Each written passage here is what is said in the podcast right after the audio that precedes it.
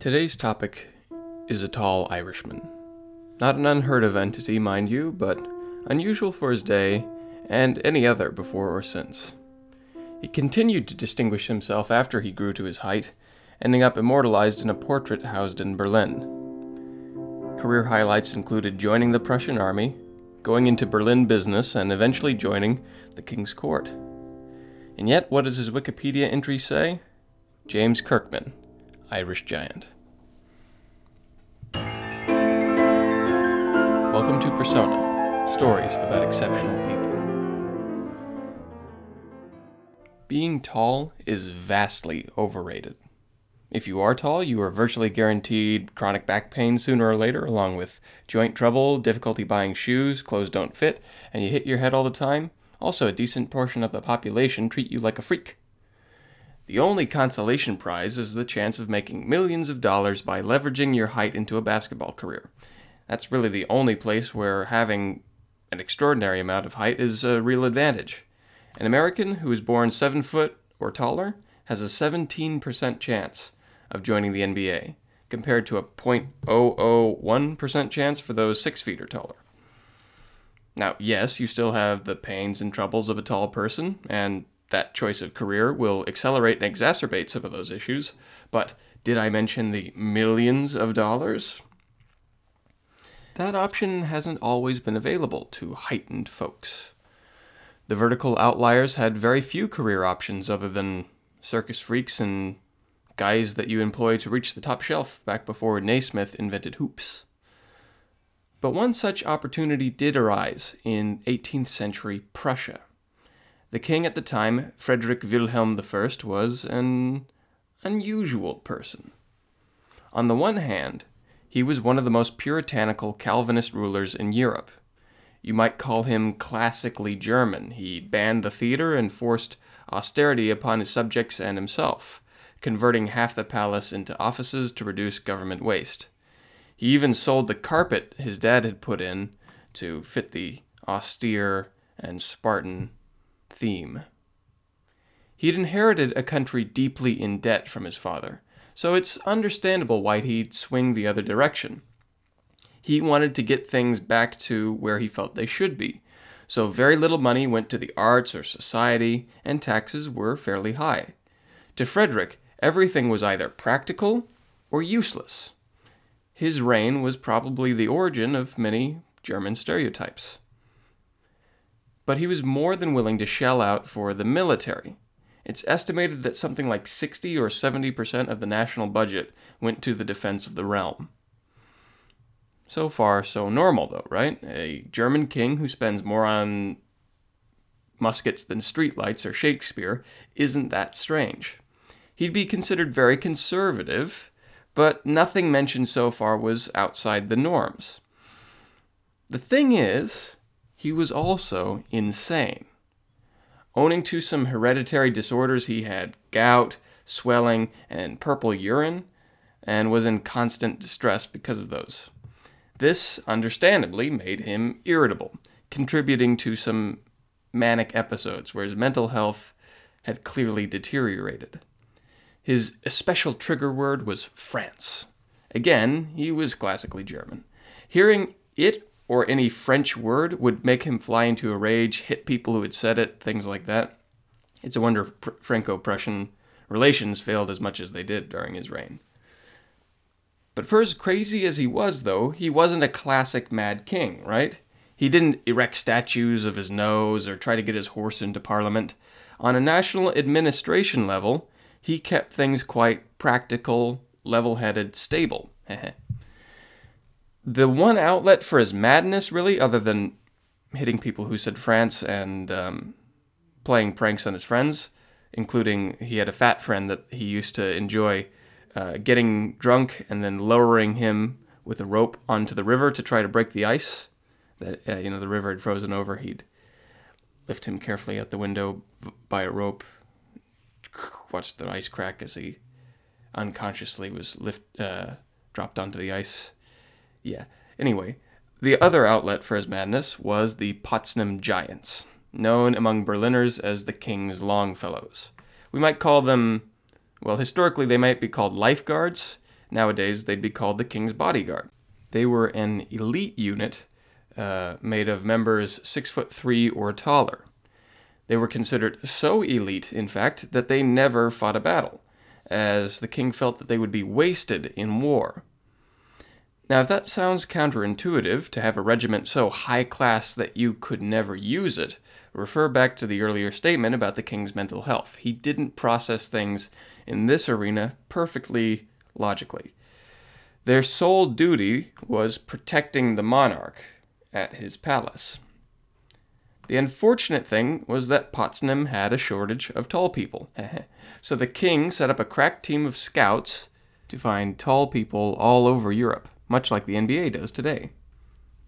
Now, this Giants unit was not historically unique. Napoleon's bodyguards had to be at least six feet tall. A lot of elite units still had a height requirement, uh, even to this day, like the Swiss guards at the Vatican. There is a logic to it. When people come to your palace, you want them to be impressed and intimidated. It's the same reasoning behind grand halls with the graphic paintings or etchings of your military exploits that hang in them. You're sending a message that you're not to be trifled with, that you are dangerous, that you are powerful. Big dudes are inherently scary, especially since, well, back then, most world leaders were quite short. But the tall guys were that concept taken to an illogical extent. Firstly, everyone knew that most of the members were not from Prussia, so it felt artificial from the start. It wasn't a real intimidation tactic because nobody would believe that your country was made up of these giants because even your elite unit wasn't made up of Prussian giants. In addition to scouts, foreign leaders were another source of tall stock. The Tsar sent uh, Tsar of Russia sent 15 giants in a trade one time. Anytime you wanted something from Frederick, you just rounded up a few fellows aloft and shipped them off to Berlin with a self addressed envelope attached in which Frederick would deposit whatever you demanded. The king couldn't say no. He once said that his obsession with tall soldiers was the reason he didn't need a mistress. It was, really, his main pleasure and fixation in life was just collecting tall guys to hang around. His agents also tried to kidnap any lofty man they found who didn't agree to join of his own free will, even temporarily holding the ambassador of Austria as he tried to get into a cab. He was released, presumably after a number of threats from the angry Austrians, and angry Austrians sure know how to get Germans to do what they want. I mean, just imagine visiting Berlin back then. It must have seemed like a Monty Python sketch. A bunch, bunch of Germans running around trying to chase down unusually tall people and force them to put on a uniform, all to please a king who goes crazy when anyone mentions the word France. It's an absurd time period to live in. I mean, any more absurd than the time period we live in now? No, but, you know, another one. It's at this point that you probably wonder why did anyone go along with this? It was ludicrous, not to mention highly unethical. Two things that you need to remember. One, people didn't see slavery as quite the evil that we do these days. Actually, a lot of people nowadays don't see it as the evil we do nowadays. Research shows that there's more slaves today than ever before. But second, this is Germany we're talking about. In Prussia, authority was obeyed. And, you know, that's been part of the German culture for a long time. Not to say that it's exclusively a German trait or that Germans are always like that, but it is common. It's more common in Germany than in other places. It's what allows them to be comfortable and efficient when working within systems. It's also what allows them to say, hey, the king said he wants tall guys, so I'm going to do whatever it takes to get one. Authority is obeyed. Another reason the tall fellows didn't really make sense was because they were not soldiers. Not good ones, anyway. See, these guys, they were just too tall. The king wasn't happy with guys that were pretty tall. He wanted ones that were unnaturally tall. Like some of the tallest men in the world were brought to Potsdam, put in uniform, and joined the lifeguards. We're talking 8 foot tall in shoes tall. That's 2.4 meters. If you've ever met someone of that size, you know the physical strain of that existence. The human body doesn't seem built to be that size. It's straining the limits of the form. That's far too tall to be carrying weapons, doing drills, marching, you know, any of the things you require of a soldier. Many of them were also mentally challenged. That's why they were as tall as they were, because they had some pretty serious genetic disorders that also inhibit brain function. And almost all of them were depressed. They were living as the king's toy or plaything, many of them against their own will. Sometimes he would paint their faces if they weren't rosy enough, like literally, he'd watch up, walk up with a paintbrush and, you know. Imagine this man, this short, privileged madman of a king, walking up to you, a person who is supposed to guard the life of that man, while he paints your face red to match a painting he just made of you, his giant toy soldier. Overall, it was just humiliating. In summary, this was a terrible idea because, one, they were basically slaves, therefore unmotivated to do the jobs they were brought in for. Two, they were constantly humiliated, lowering morale to about where yours is after you watch that video of the starving polar bear. You know, where he's dragging his face on the ground and he's all. Man, that was depressing. Number three, they were terrible soldiers for the same reasons they were supposed to be great soldiers. The king thought tall guys were good soldiers. They're not. Average height guys are the best soldiers, maybe a little bit taller than average, but not seven foot six or however tall they were. It was in this strange lifestyle that our person found accidental employment.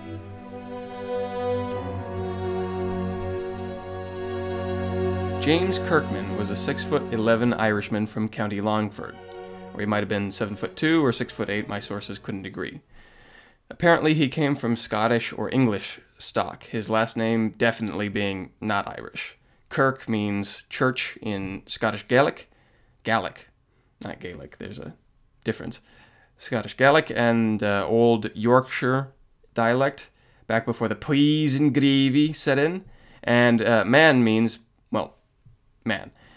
Living in London in the 1720s, he came to the attention of the king's man in Britain, Caspar von Borcke.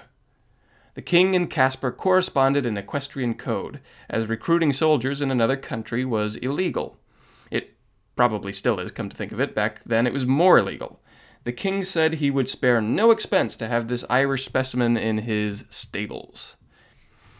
Kirkman probably didn't know about the brute squad he was being scouted for it hadn't yet reached the apotheosis of its fame. In his dealings with Prussian representatives, he got the impression, i.e., they lied and told him, that he was being hired to be a footman, a butler for the ambassador, the Prussian ambassador to England. Still, he somehow figured out that he was in demand and started rising, raising his price. Maybe he imagined that he would make an excellent butler. Hey man, bet on yourself, right? After some negotiation, his price was set at £1,000 plus annual expenses.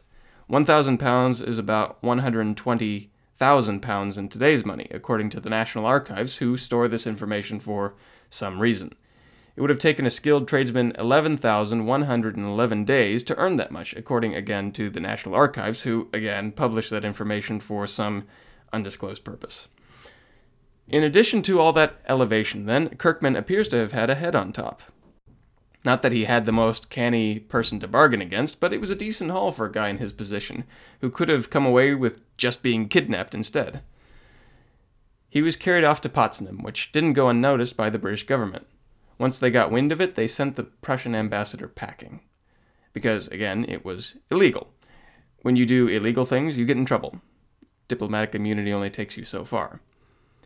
It wasn't all roses for Kirkman, though. As soon as he got on the ship to Prussia, he was tied down and bound.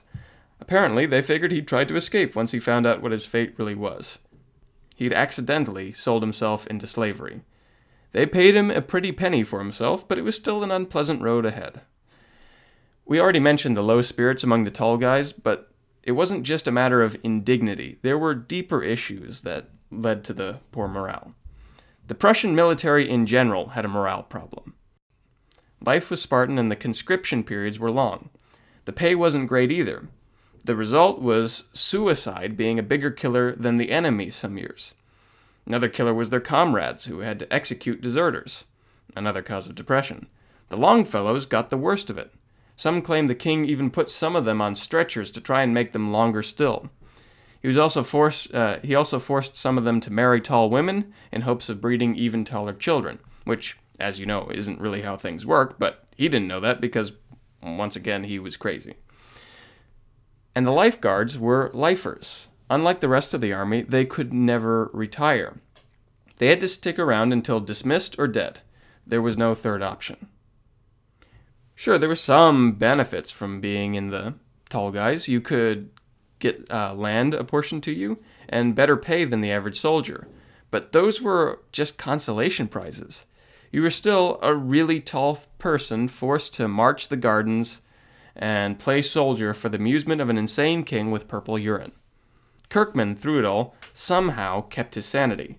Maybe that huge payday kept him warm at night. He apparently was allowed to keep the money which is a very German way of going about things, I think. One, negotiate a price. Two, basically buy a guy from himself. Two, lie to him about the work he's going to do. Three, hit him over the head and kidnap him in case he escapes. And four, pay him the agreed sum. He became something of a mascot for the unit, being the subject of a portrait and is mentioned in a poem by fellow Irish conscript and disgraced friar turned traveling poet, fascinating story in his own right, Thomas O well, it's Irish. Caiside. I forgot to check the pronunciation. I don't speak Irish.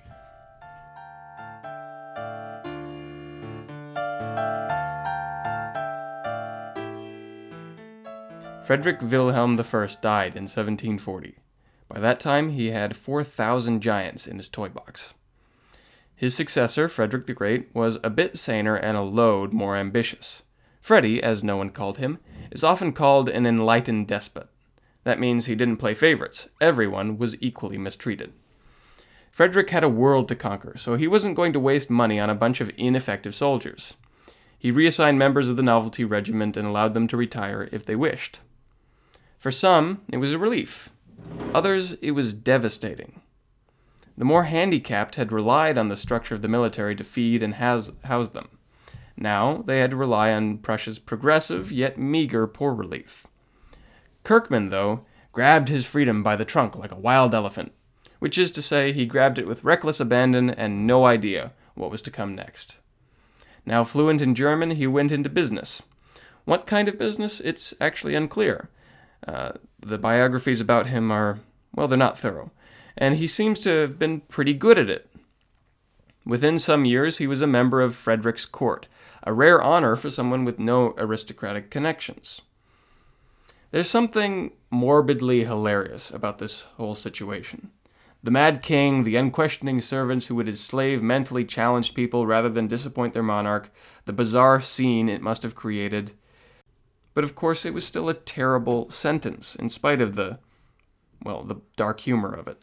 It destroyed men's dignity and drove many to self destructive behaviors, and a few to actual self destruction. The ones that made it out alive were tough cookies and Kirkman managed to thrive afterwards, a testament to his personal fortitude. It makes you wonder what would have happened to him if he'd never been shanghaied. He clearly had drive and intelligence, judging by where he ended up. He negotiated a great deal few others could, and then, when he got fired from his job, turned that into an opportunity to become even richer and more successful. I come back around to the basketball comparison in my mind. Nobody becomes mega rich off sports alone. Even the guys who make hundreds of millions of dollars lose a lot of it by the time they retire. Agents, taxes, and family responsibilities, not to mention youthful imprudence, eat up a lot of their cash. Even though they are supposed to be millionaires, a surprising amount lose all or most of their money once they get into the, you know, the private sector, the real world. Now, it's not a perfect comparison between the lifeguards and the NBA. Obviously, you know, while the NBA's labor relations aren't great, they didn't and they don't enslave anybody and while the contracts are restrictive, they are not there for life. But still, there's a comparison to be made there. Some ex-players look upon retire or some players, I should say, look upon retirement with fear, whereas others see it as an opportunity. With their new abundant free time, they go into business or broadcasting. They become coaches and trainers. They take what they have and turn it into something more. Some of them in, even end up being brands in their own right. Others, well, they struggle. They miss the structure and the fulfillment of the game, of always having something to look forward to, the next game on the schedule, or opening day during the off season. Kirkman was like the Michael Jordans of the Shaqs. He didn't coast after retirement. He kept striving and reaching, just in a different way. And that's what great people do. They take what they're given and make a life from it, seemingly ex nihilo. Kirkman took his height and subsequent kidnapping and turned it into a successful career far from home. He made sure that he was more than just an Irish giant.